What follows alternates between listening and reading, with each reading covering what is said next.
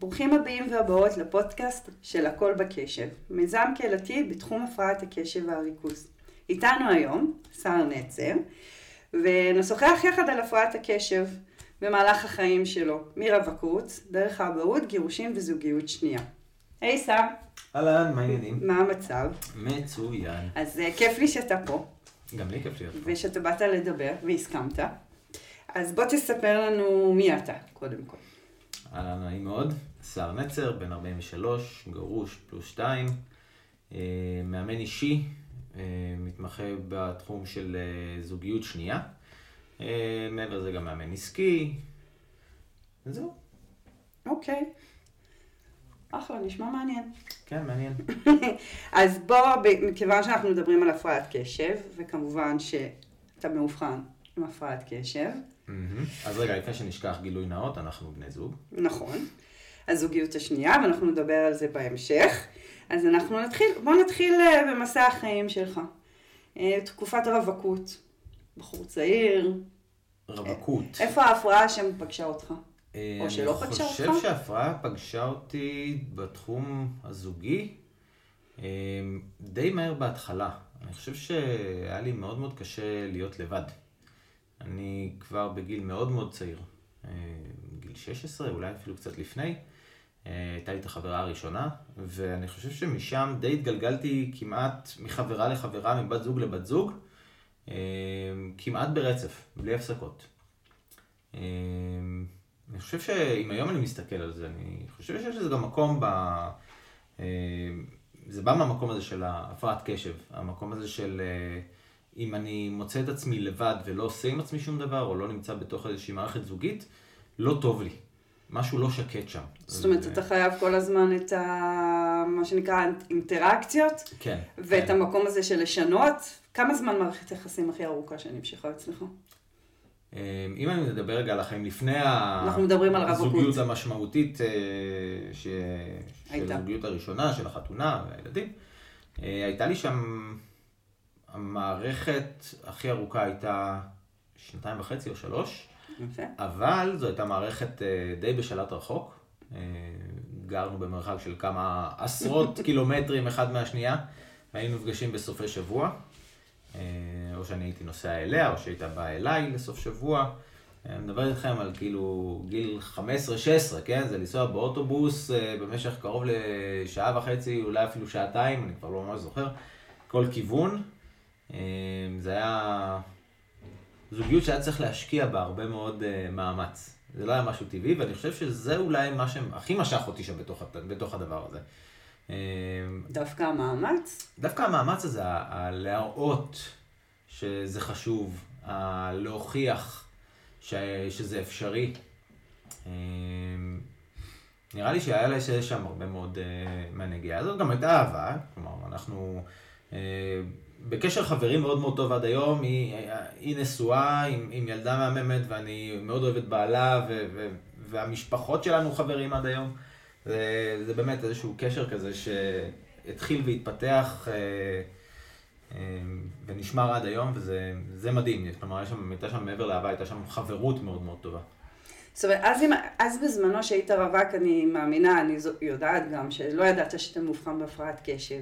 אז היום אתה מסתכל אחורה ואתה אומר שזאת הפרעת קשב. בעצם שמה? ש... אה, איך שהיא גרמה לך לעשות דברים אחרים ברווקות, או שגרמה לך לזה, או שזה, אתה יודע, זה גיל ההתבגרות, אז קצת שונה. למרות שבגיל ההתבגרות שנתיים וחצי מערכת יחסים זה יפה מאוד. כן, אני חושב שזה גם וגם וגם. כלומר, אני לא יכול להצביע ולהגיד זה רק בגלל ההפרעת קשב. Okay. אוקיי. אבל uh, בהחלט אני חושב שלהפרעת קשב היה שם את המקום הזה. uh, להיפראקטיביות, למקום הזה שצריך את האישורים, את, ה, את, ה, את, את זה שאני מספיק טוב. אוקיי. Okay. אוקיי, okay, אז זה רווק, התגייסת, ואנחנו ממשיכים הלאה. Um, ואז הכרתי את מי שהיום גרושתי. Uh, היינו אז, uh, יצאנו שלוש שנים.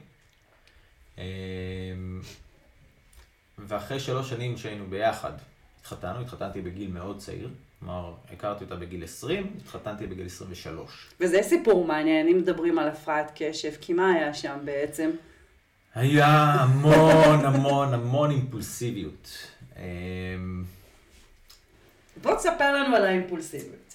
טוב, אז חשוב לי קודם כל להגיד שאני לא מצטער שהתחתנתי בגיל צעיר, אני לא מצטער שהתחתנתי עם uh, מישהי, אם בנותיי. Uh, אני חושב שדרכה ודרך המערכת יחסים שלנו למדתי המון על עצמי, uh, על עצמי כאינדיבידואל, כבן זוג, בהמשך כאבא. Uh, אני חושב שזה מאוד מאוד עיצב את מי שאני היום. המקום הזה של אה, להחליט בגיל 23, אה, יאללה, מתחתנים, רק כי רוצים מסיבה טובה. אה, זה, זה אומר דרשני באיזשהו מקום. אני לא אשכח את, ה, את הערב הזה שישבנו אצל ההורים שלי בבית, וביקשתי מהאחים שלי שיהיו בבית לארוחת שישי, כי יש לי משהו חשוב להגיד, לספר. אה, כמובן לא ידעתי לשמור הפתעות כמו שצריך, אימפולסיביות. אה, אני אפילו זוכר את זה שאחר כך בדיעבד אחותי מאוד מאוד התפלאה, כאילו, אני, ארוחת שישי, אני ואשתי לעתיד והאחים שלי וההורים שלי יושבים ביחד, ואני אומר להורים שלי משהו בסגנון של אה, תרצו, לא תרצו, אנחנו מתחתנים. הייתי כבר מוכן לפייט עם אבא שלי, שגם הוא היה עם הפרעת קשב וריכוז והיפראקטיביות מטורפת. והתגובה שלהם הייתה הלם טוטאלי בשבילי. אה, הם שמחו. אחרי זה אחותי אמרה לי, אם אני זוכר נכון, משהו בסגנון של... אה, הבנתי שאתם כנראה הולכים להודיע שאתם מתחתנים, וכבר דאגתי שיהיה לי מקום לישון בלילה אצל חברה, כי הולך להיות בלאגן בבית. אז אה, הופתעתי מאוד לטובה מהתגובה של ההורים שלי, ומסתבר שאחותי קראה אותי כמו ספר פתוח כבר אז, וידעה בדיוק מה הולך להיות. היא רק לא קראה את ההורים שלי כמו שצריך. אה, ומשם זה הייתה איזושהי מין התגלגלות כזאת. אה, כלומר, התחתנו ו... ועזבנו את הארץ אה, וגרנו באנגליה, והגדולה שלנו נולדה שם, וחזרנו לארץ ונולדה עוד ילדה. אז רגע, רגע, רגע, רגע, רגע, רגע. אז אתה קצת קופץ. אז בוא, בוא נחזור. זוגיות, התחתנתם, והנה הגיעו. רגע, מתי הבחנת בכלל עם הפרעת קשב? איפה הפרעת קשב? האבחון הרשמי שאמרת, אוקיי, עכשיו הנה כל הסימונים טק טק טק טק טק טק נופלים. מתי זה קרה? אז זה קרה אחרי שחזרנו לארץ, כבר הייתי אבא לשתיים, אה, והחלטתי לעשות תואר ראשון במנהל עסקים. אה,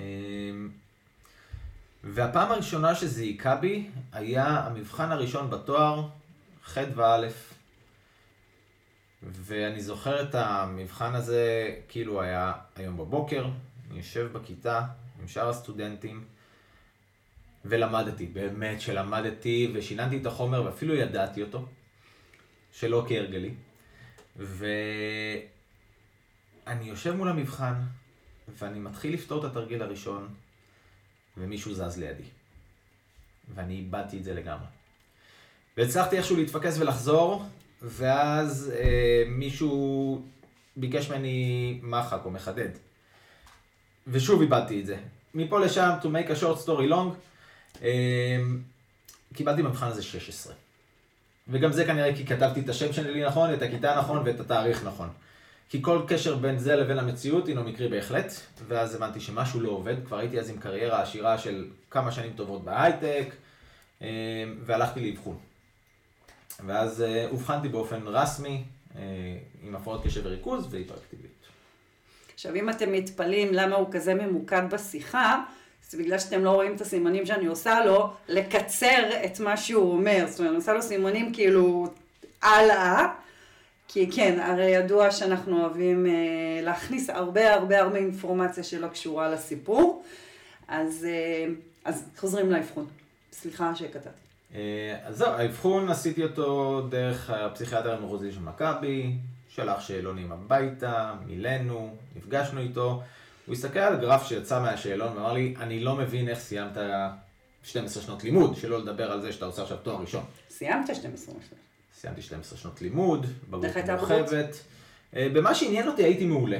במה שלא עניין אותי, ראה ערך המקצועות ההומניים, אה, עברתי, מה שנקרא. אצלי זה בדיוק הפוך, דרך אגב. כל אחד ומה שמעניין אותו. לגמרי.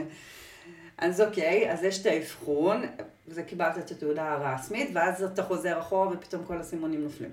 כן, כל הסימונים נופלים. אה, בתור נער הייתי ספורטאי, הייתי שחיין, אה, וממש רואים את, את הציונים בזמן שהתעסקתי בספורט, ואחרי שהפסקתי לשחות באמצע כיתה י"א, משהו כזה, אה, הפסקתי לשחות, הפסקתי לעשות ספורט, הציונים היו בצניחה טוטאלית כלפי מטה, הרבה יותר קשה, הרבה יותר מאבק כדי להצליח ולשמור על ציונים ברמה נאותה כדי לסיים בגרות.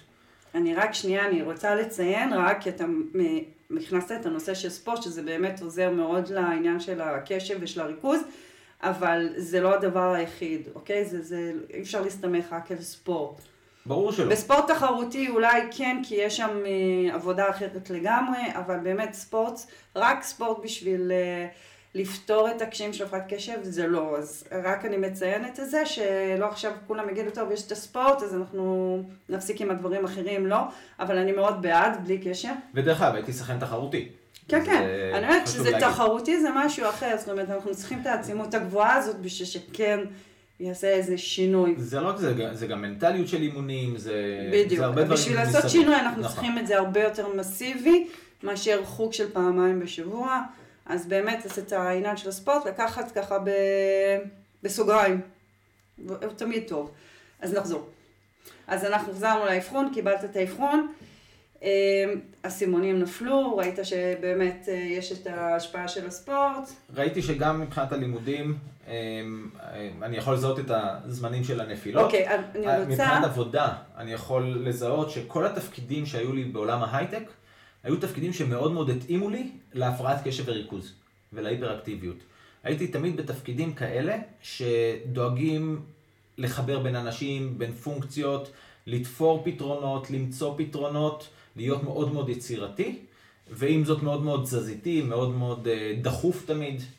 וכשהיו אה, שמים עליי, כשהיה לחץ, כשהיה דדליין, תפקדתי בצורה הכי טובה. אה, כשלא היה את זה, איבדתי את זה. Okay. אוקיי. ושם גם בדרך כלל התחלתי לחפש מקום עבודה אחר. כלומר, הייתי מגיע, מכבה שריפות, מכניס איזה שהם תהליכים מסוימים, ואז ממשיך להרפתקה הבאה. אוקיי, okay, אני רוצה אבל, בואו נתמקד, אני רוצה להתמקד בנושא של ה, כל הנושא של זוגיות ושל האבהות, כי זה מה שחשוב. בוא, מה זה להיות, אני יודעת מה זה היום, כי אני איתך, מה זה להיות גם, אתה יודע, הפוך, להיות עם... אה, עם בעל, עם בן זוג, אני לא אוהבת את המילה הזאת בעל, אה, עם, הבן, עם בן זוג עם הפרעת קשב. מה קרה ברגע שמה מה ההבדל היה בין הרגע שאבחנו אותך כבעל הפרעת קשב בזוגיות, כי זה קרה בזמן הזוגיות. Mm-hmm. מה קרה לפני ומה קרה אחרי. האם היה שינוי כלשהו, או ש... לא.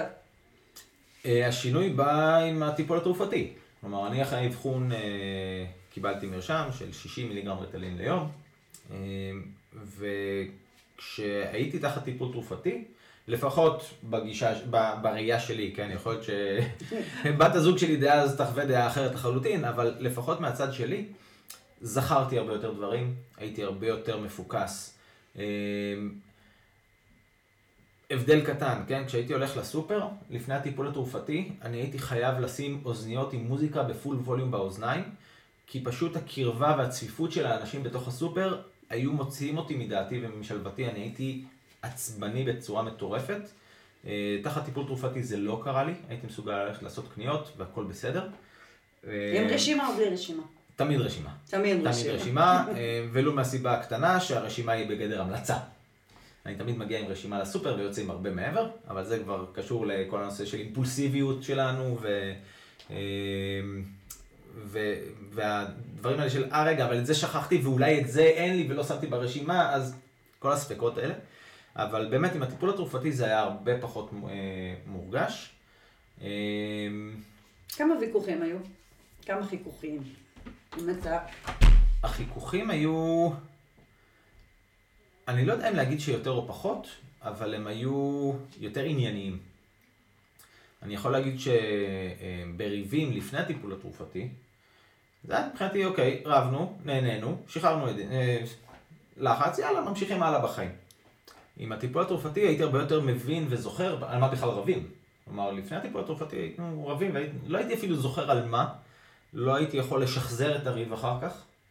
אה, הטיפול התרופתי באמת הכניס אותי הרבה יותר למקום המודע.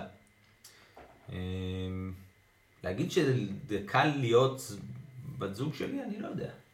לא, לא בטוח. אוקיי, okay, אני אשאל אותך בסוף אחר כך. אמ, אז זה, זה הזוגיות. בסדר, אנחנו לא יכולים לדעת מה הצד השני חושב, אבל זאת הזוגיות שאתה חווית בעצם. לגמרי. ומה קרה כשהגיעו הבנות? או, כשהגיעו הבנות. כשהגיעו הבנות אני הפכתי להיות ילד בן 16. מאז גדלתי בשנתיים. הבנות שלי הגדולה בת 15, הקטנה בת 13, אבל אני גדלתי בערך בשנתיים מאז. פתאום נהייתה לי לגיטימציה להיות שטוטניק, ו... מה שלא יכולת לעשות לפני. יכולתי. אבל לא... אני גם לא אגיד שלא עשיתי, אבל זה היה יותר בשושו כזה. כי אה, מה, הייתה את ה... כן, איזושהי תדמית מסוימת צריך לשמור עליה, הייטקיסט, בן אדם עם קריירה, אמ, בעל משפחה, מפרנס, צריך לשמור על איזשהו פאסון מסוים. וואו, איך הצלחת. אמ, זה היה קשה, זה היה קשה. מאבקים יומיומיים. אז הבנות הגיעו ועכשיו יש לך את האפשרות. היום, אם אני מסתכל היום בתור אבא לשתי נערות מתבגרות, אמ, זה, זה אחד הדברים הכי כיפים שיש. דרך אגב, אני כבר, לדעתי, שלוש שנים ללא טיפול תרופתי, אה, אולי אפילו קצת יותר. מצאתי לי את הטריקים שלי, איך, אה, איך להתמודד עם זה, ומצד שני גם מצאתי איפה זה עוזר לי ואיפה זה נותן לי דווקא את היתרון. מבחינת מה? מבחינת הספונטניות שלי, השמחת חיים שלי. אה, אני מאמן אישי, אני זוכר כל אימון ואימון שלי, החל מהאימון הראשון שעשיתי ever, עד היום, לפרטי פרטים, ללא שום אה, טיפול תרופתי. אני פשוט כל כך אוהב את זה, שאני כל כולי אינטואיט, ואני בפוקוס מלא, וזה זה, זה באמת, זה, זה אחד הדברים היותר מדהימים שגיליתי על עצמי. בלי לרשום בלי כלום? בלי לרשום בלי כלום. כי אחרי המפגשים אתה לא... אחרי המפגשים אני, זה הקטע היפה, שאחרי המפגשים אני יושב ועושה לעצמי דוח רפלקציה, אבל אני זוכר כל מילה ומילה שהייתה באימון, ואני כתבתי, כותב את זה פעם אחת, אני לא בהכרח צריך לחזור לרשימות אחר כך. אה, אבל בואי רגע נחזור דווקא כן להורות. איזה... אמ, אני משתולל עם הילדות שלי, אני בראש שלהן. הן נהנות להסתובב איתי, הן נהנות שחברות באות הביתה כי יש להן אבא מגניב. אה, אני והגדולה שלי מתנדבים ביחד במד"א ועושים משמרות משותפות ביחד ויש לנו שיח משותף ואנחנו מתלהבים מאותם דברים ו... והקטנה שלי מנגנת ואני גם ניגנתי בצעירותי ויש לנו שיחות משותפות והמון המון תחומי עניין ביחד ו... ופשוט מבלים ביחד בכיף ויש את הקלילות הזאת. אני, אני לא מרגיש שאני צריך להיות יותר מדי strict איתם, יותר מדי קשוח איתם.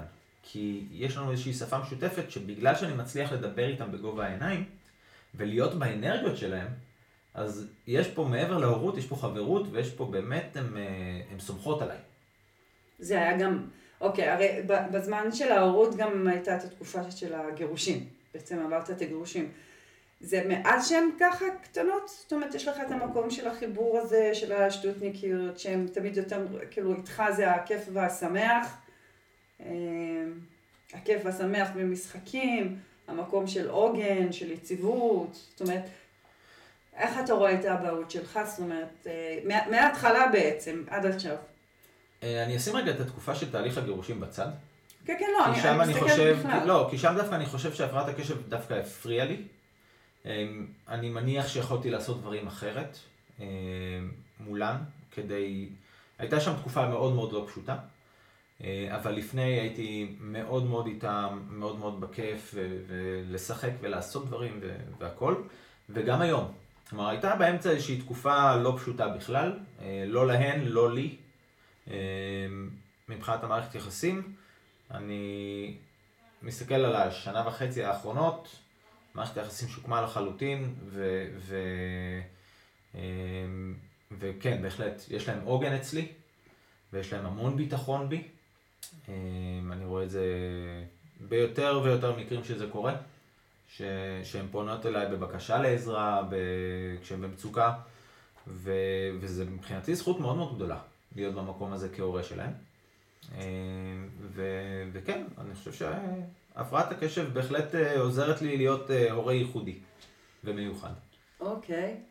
זאת אומרת, ההפרעת קשב, אתה אומר, ש... מה, מה אתה חושב שבהפרעת קשב ונותנת לך את המקום הזה שמאפשר לך, חוץ מזה הילדותיות, שאנחנו ילדים נצטעים, חוץ מהמקום הזה, אה, שאתה מסוגל ליצור עם הבנות שלך את ה... נו. את החיבור. את החיבור הזה, זאת אומרת, המקום הזה באמת שהם, שאתה שם בשבילם, זאת אומרת. אני חושב שדבר ראשון, זה למדתי לקחת אחריות על, ה, על ההפרעת קשב וריכוז שלי. אמ, עד הרמה הזאת שאם אחת מהבנות שלי מדברות איתי ומשהו מסיח את דעתי, לקלוט שדעתי הוסחה ואני התנתקתי מהשיחה ולחזור אליהם ולהגיד, עצרו רגע, ברחתי לכם שנייה, המוח שלי תפס אזימות לכיוון אחר, בואו רגע נחזור מחדש. ואני חושב שזה אחד הדברים הכי בסיסיים שעזרו לי לבנות איתם את המערכת יחסים שיש לי איתם היום, שהיא מדהימה. כי אם אני לוקח על זה אחריות ואני מראה להם שאני מזהה את זה ומאפשר להם את המקום הזה מחדש ולא אומר להם כן כן ושוכח בכלל על מה דיברנו, אז, אז זה נותן להם ביטחון. כי אם אני מצליח לנהל את זה, אז כנראה שאני באמת קשוב אליהם. מעבר לזה שיש על זה בדיחות כבר בינינו של אה, אה, אבא, אני, תביא לי בבקשה משהו ואז אני הולך למטבח וחוזר בלי זה, או חוזר עם דברים אחרים. בכלל אני חושב שללכת איתי לקניות הן מאוד מאוד נהנות, כי מאוד מאוד קל להם להסיט אותי. הולכים לסופר, ואני שולח אותם לקנות משהו אחד, ואז הם חוזרות עם הגל, בעגלה עם, עם דברים אחרים לגמרי. אומרות לו, אה כן אבא, כי חסר את זה ולא שמת ברשימה, והן יודעות שאני כנראה אאמין להם. ואז אנחנו מגיעים הביתה ואני פותח את הארון ואני מסתכל, ואני מסתכל על המצרכים, ואני מגלה שיש אותם כבר בארון.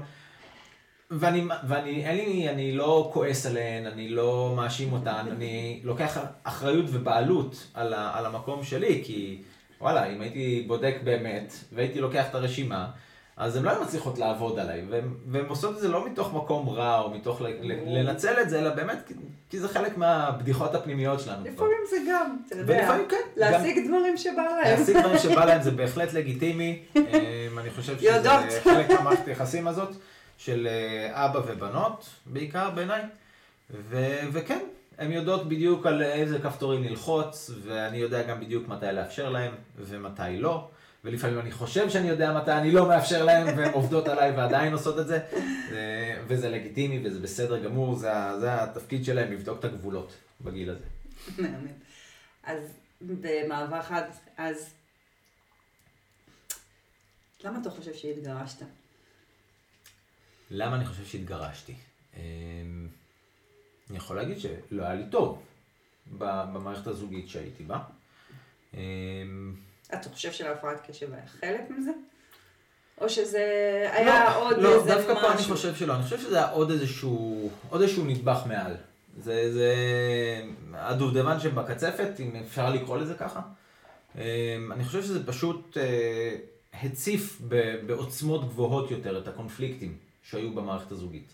אני לא, אני לא מאשים את הפרעת הקשב בגירושים שלי, אבל אני חושב שבהחלט אה,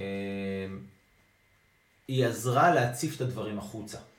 אני לא חושבת להאשים, כאילו לא, זה לא הייתה כוונה להאשים, אם אתה מסתכל היום באחור ואתה אומר, אם יש משהו ש... אם נגיד ההפרעת קשב, שאתה מסתכל על הזוגיות ועל היחסים ועל ההתנהלות בין שניכם, אם... אם אתה לא שם לב, רגע, עכשיו אני חושב על זה שלמשל, אני יכולה להגיד לך ממני, שהיו, כל הזמן חשבתי שמאשימים אותי. אה. המקום הזה, של ההאשמות. ואז כשאני מסתכלת עכשיו אחורה, אני אומרת, וואלה, כאילו, זה כנראה ההפרעה, כאילו, שהיום, אז לא ידעתי, והנה. Okay, אוקיי, אני, אני חייתי בזוגיות הקודמת שלי בתחושה ש... שבת הזוג שלי אה, מחפשת אותי, מאשימה אותי, ואפילו מראה לי איפה אני אשם. שאני בטוח שאני לא. אמ, היו הרבה מאוד מקרים שהיא צדקה, היו הרבה מקרים שהיא לא צדקה, אבל הפרעת הקשב אה, לא אפשרה לי לווסת את ההבנה הזאת. והעוצמות... בפרשנות שלך בעצם. בפרשנות שלי, בפרשנות שלי לגמרי. כאילו, לגמרי, תמיד מאשימים אותי. לגמרי בצד שלי, תמיד מאשימים אותי ואני אפילו לא יודע על מה. ואני חושב שגם המקום הזה של, של ההתמודדות או אי התמודדות עם ההפרעת קשב, רובה גם הייתה חלק אה, עוד לפני המודעות בכלל, אמ, יצרה אצלי באמת את הסוג של סערת רגשות. ו, וחוסר יכולת להתמודד עם זה בפרופורציות הנכונות. אמ, אני חושב שהיום אני הרבה הרבה יותר טוב בזוגיות. כן. אני חושב, שהיום אני מתייחס לזוגיות אה, בתור מופרעת קשב, שבזוגיות היא מופרעת קשב. אני חושב שלמדתי לקחת את הדברים בפרופורציות. יש לי, יש לי מראה מאוד מאוד טובה על בסיס יומיומי של, אה, אוקיי, זה הפרעת הקשב וריכוז שלי, אבל יכל להיות הרבה יותר עוצמתי ממה שזה. אה, ואני חושב שלמדתי באמת קודם כל אה, ליהנות מה, מהפרעת קשב, ויותר מזה למנף אותה. כי בזוגיות עם מופרעת קשב שכמוך, אני חושב שאנחנו שנינו מוצאים מזה את המקסימום. אה, אם זה ב, ב, בכיף שאנחנו עושים, אם זה בחוסר רצינות לפעמים שאנחנו לוקחים את החיים, למרות שהם אה, ממש בדיחה החיים, אז צריך לקחת אותם בצורה הזאת, גם בלי הפרעת קשב, אבל אה, אני חושב שזה פשוט מקליל לנו את הזוגיות, בצורה, אם, אם אני מנסה ככה לסכם את זה. אני, אם אני יכולה להוסיף, אני חושבת שגם יש בינינו גם הבדלים. זאת אומרת, כמו שאתה יודע, הפרעת קשב היא על רצף. יש לא הבדלים מהותיים. מהותיים. ו... אבל אנחנו סלחניים אחד כלפי השני בעיקר. כי מההבנה כנראה, כן, אבל מה שאני אומרת, זאת אומרת שאם אצלי הפרעת קשב באה לי ביטוי בצורה כזאת שאני יודעת שאני מאוד מסודרת, ואני חייבת שדברים היו מסודרים, כי אחרת זה עושה לי בלאגן בראש, אתה יכול פה לזרוק את אה, כל העולם ואשתו על המיטה ועל הכיסא. ומצד שני, אני חלק מההתמודדות שלי עם ההפרעת קשב. אבל אתה יודע לא שזה מפריע לי. נכון. ומצד שני, אני כדי להתמודד עם ההפרעת קשב, למשל, אמ, כדי לא לאחר למקומות, אני דואג להקדים. אמ, ו... ולהלחיץ אותי. ו... ועמידה בזמנים מהצד שלך זה משהו שהוא לא חשוב מבחינתך. ולמדתי. לא נכון. ולמדתי. לא, כשזה חשוב לך זה חשוב. כשזה חשוב זה חשוב. אבל למדתי למשל, אמ, לברור מתי זה קריטי לי ומתי לא. וכשזה קריטי לי, אני בא ומודיע לך מראש שחשוב לי שנגיע בזמן, ואת אה, בתמורה עושה את כל המאמצים האפשריים כדי שנצא בדיוק בזמן, ואת עומדת בזה מאוד מאוד יפה. ומצד שני, במקומות שלא מאוד מאוד חשוב לי להגיע בזמן, אז אה, אני משחרר את זה בשבילך. ואני מאפשר לך להיסחב עם זה, אני כן קצת פה ושם ככה דואג להחזיר אותך וליישר אותך כדי שבאמת... אה, שזה לא יהיה שעה. שזה לא יהיה יותר מדי איחור, אבל... אה, אבל שזה כבר לא יהיה איחור אופנתי, זה יהיה מעבר לאיחור אופנתי. מעבר לאופנתי, אבל למדתי גם את המקומות האלה של מתי, מתי ללחוץ, מתי לשחרר, ויותר מזה, לבחון איפה זה באמת המקומות שזה מפריע לי. ואיפה אה, זה, זה, זה מהותי בשבילי ואיפה לא. אז אני רוצה לשאול, גם מבחינת האבהות וגם אה, עם, עם העניין של הזוגיות, בעצם אתה מרגיש סוג של אחריות כזאת, של דוגמה אישית? נגיד באבהות למשל, כמו שאמרת שהנה אני קשוב אליכם, אתם רואים, כאילו שהם ידעו, כאילו לקחת אחריות על מה, ש, מה שאתה עושה עם, סליחה, על מעשים שנעשו, אולי בגלל ההפרעה, בגלל ההפרעה, לא אולי, ובעצם אתה סוג של אה, דוגמה אישית בעצם.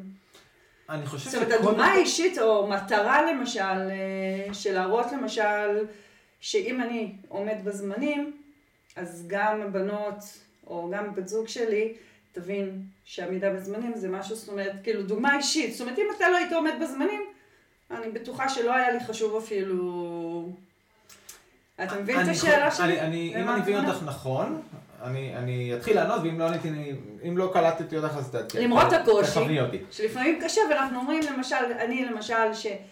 אמ, קצת מתבלגנת וזה, ואת אומרת, רגע, מה, מה אני מראה לבנות שלי בעצם? זאת אומרת... אז לא, אז אצלי זה לא בא מהמקום הזה, אני חושב שאצלי זה בא דווקא כ... כערך מוסף. כי, כי זה בא אצלי קודם כל מהמקום של לקחת אחריות על עצמי. ולקחת אחריות על, ה... על החיים שלי, כי בסופו של דבר רק אני חי אותם. אמ, עכשיו, אם על הדרך אני מצליח להוות דוגמה לבנות שלי על אה, מה זה בעצם לקחת אחריות אישית על החיים שלהם, אז כן, אז הרווחנו שתי ציפורים במכה. אבל אצלי זה לא בא מהמקום הזה של אה, לחנך אותם, להראות להם, להוכיח למישהו משהו, אלא באמת מתוך המקום הזה של אם אני אקח אחריות על החיים שלי, החיים שלי זה, זה יהיו כמו שאני רוצה. אבל זה מה שהתכוונתי. אוקיי, דוגמה אישית, אני לא צריך להוכיח לאף אחד כלום, אבל... הדוגמה האישית אבל היא בשבילי. אמ, על הדרך, הבנות שלי רואות את זה, את כבת הזוג שלי רואה את זה, אני אסביר את זה אחרת, למשל, אני אתן לך דוגמה של לקום בבוקר, שזה משהו שמאוד קשה, הרי כשסוף שבוע אנחנו עוברים לישון, שבבוקר, כי אנחנו יודעים שהבנות צריכות להגיע לבית ספר, וצריך להכין להם סנדוויצ'ים ושהן יהיו מוכנות בזמן, אז השעון מצלצל, אז אנחנו קמים. זאת אומרת, זה האחריות אני מתכוונת. כן, אצלי זה עד רמה כזאת שאני מכין את הסנדוויצ'ים יום קודם, כי אחרת לא יהיה סנדוויצ'ים. ושעון מעורר אני שם בין שלושה לשישה שעונים מעוררים. ספר לי על זה. אה, ברצף, כי אחרת אני, אני לא אקום.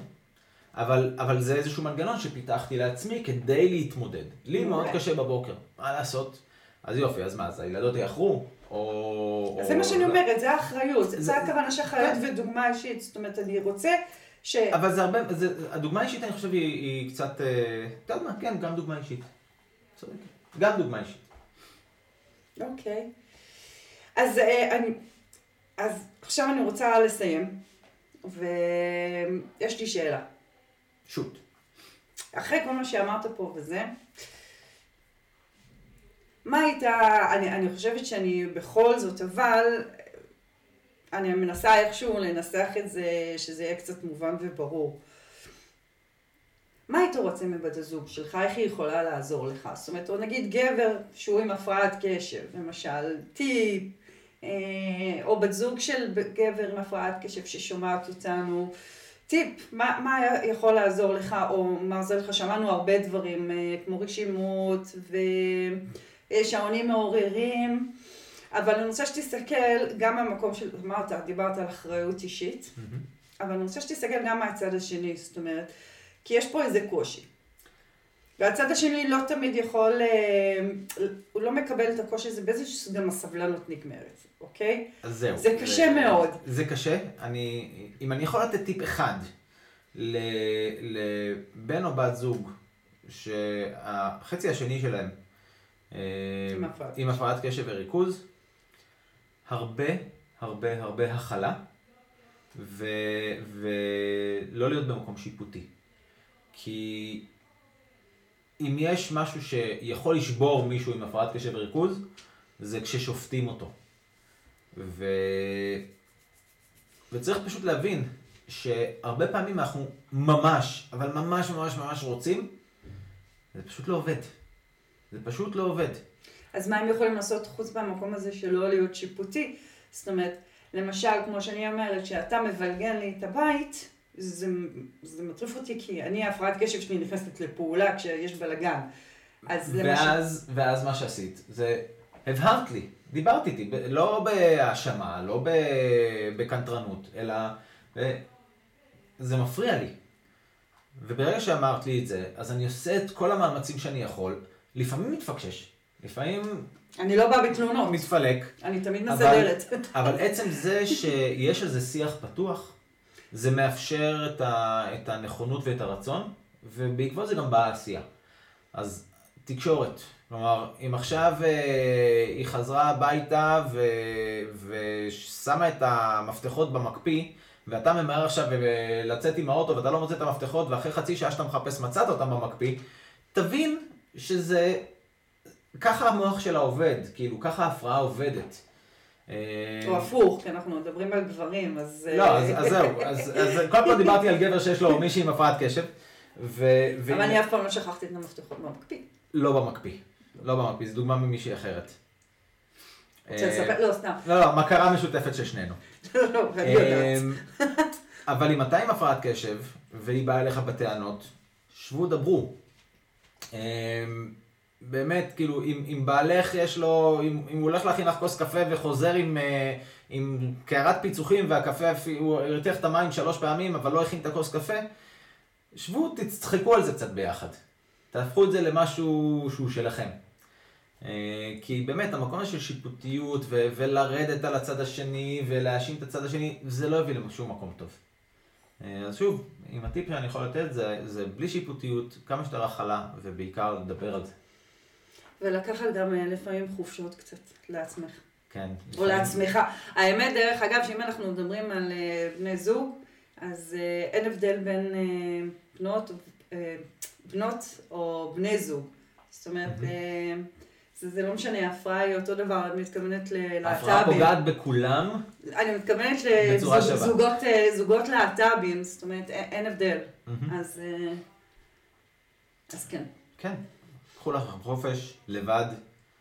אה, אם יש לכם הפרעת קשב, קחו חופשה עם אה, פעילויות אקסטרים. אם אין לכם הפרעות קשב, קחו חופשה של בטן גב, לא רק אתם לבד עם איזה ספר.